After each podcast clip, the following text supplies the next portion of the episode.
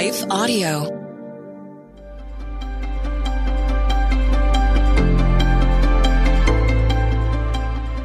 Welcome to the Crosswalk Devotional. We're glad to have you listening.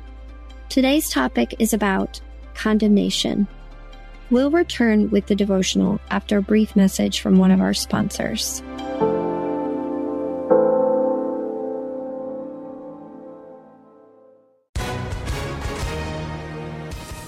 Hi, everyone. If you've been injured in an accident that was not your fault, listen up. We have legal professionals standing by to answer your questions for free. Call now and find out if you have a case and how much it's potentially worth. Call 800 497 4410. I'm here with spokesman John Wolf. So, John, tell everyone listening who should call right now.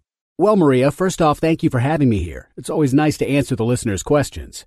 Now, as far as who should call in, anyone who's been injured in an accident and think you deserve compensation, give us a call right now. 800 497 4410. You'll find out if you have a case and how much it's potentially worth. Thanks, John. You heard it, folks. Take advantage of this opportunity and call now 800 497 4410. Advertisement sponsored by Legal Help Center may not be available in all states.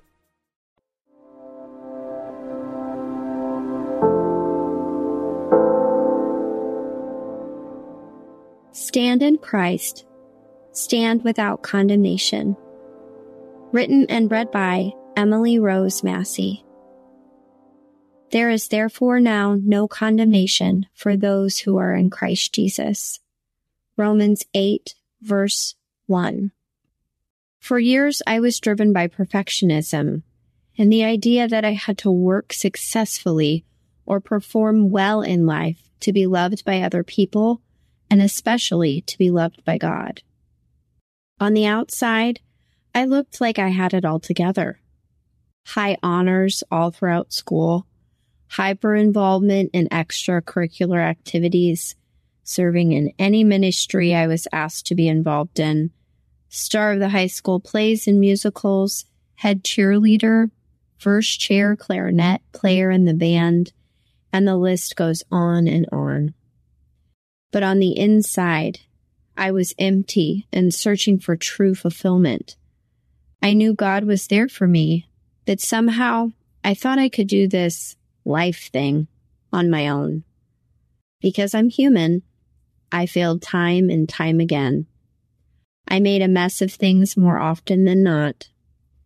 Guilt and shame pushed me further away from others and further away from God. Even when I came back to church in my early 20s, after several years as a prodigal daughter, and began reading his word, I still believed that I had to be perfect in my own strength in my walk with him. If I didn't read my Bible every day or pray longer or fast more often, I somehow felt less of a follower of Christ. It felt like I was on a Christian hamster wheel it was so exhausting, emotionally and spiritually.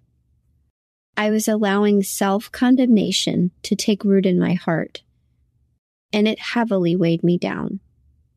Thankfully, today, I no longer lived burdened by that anymore because I began to understand my identity before the Father, who I am in Christ, forgiven and justified because of the finished work of the cross of Christ. In Romans 8, verse 1, the Bible tells us that we should not carry condemnation in our lives when we are truly in Christ. There is therefore now no condemnation for those who are in Christ Jesus. This means when we embrace what Jesus did for us with a sincere heart full of repentance, and we rest in his performance on the cross, we can stand before the throne of God without any shame or heavy burden of our failures and sin. We stand before the Father completely blameless. Jesus took all of our shame and condemnation upon himself, and it has been cast as far as the east is from the west.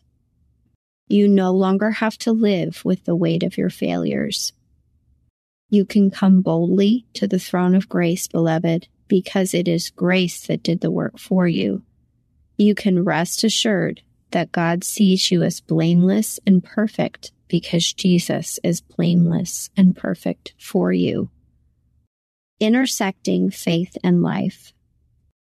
Have you ever experienced thoughts of condemnation when it comes to your walk with God? Thoughts like, I didn't pray enough today. I haven't read my Bible in over a week. Man, why can't I get over this sin? I am such a failure. Am I even saved? As Ephesians 2 verses 8 through 9 tells us, we know we cannot earn our salvation because it is a gift from God. And just as God is sovereign in salvation, he is also sovereign in our sanctification. He is the one who is in charge of seeing us mature on our walk with him.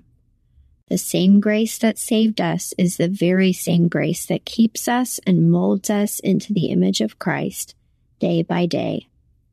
From the moment of your conversion, you became God's work in progress. And the greatest news of all is that He doesn't grow weary, stressed, or exhausted with you.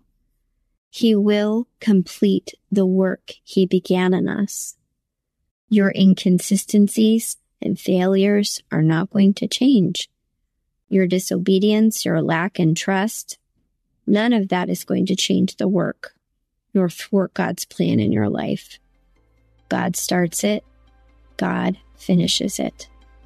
We simply need to lean on His strength and grace and ask for wisdom to walk in obedience. The Holy Spirit is our helper, and He will help you walk in God's will. You don't have to muster up your faith muscles to see that happen. You simply need to trust that God's plan with your life will be accomplished. Not because there is anything good in you, but because of His goodness and faithfulness. Stand in Christ and remember that you are justified and forgiven because of the cross. Further reading Romans 3, verses 23 through 24. Romans 5, verses 15 through 17, Philippians 3, verse 9. The Crosswalk Devotional is a production of Life Audio and Salem Media. If you liked what you heard today, please take a second to rate and review this podcast in your favorite podcast app so that more listeners like you can find the show. For more faith filled, inspirational podcasts, visit us at lifeaudio.com.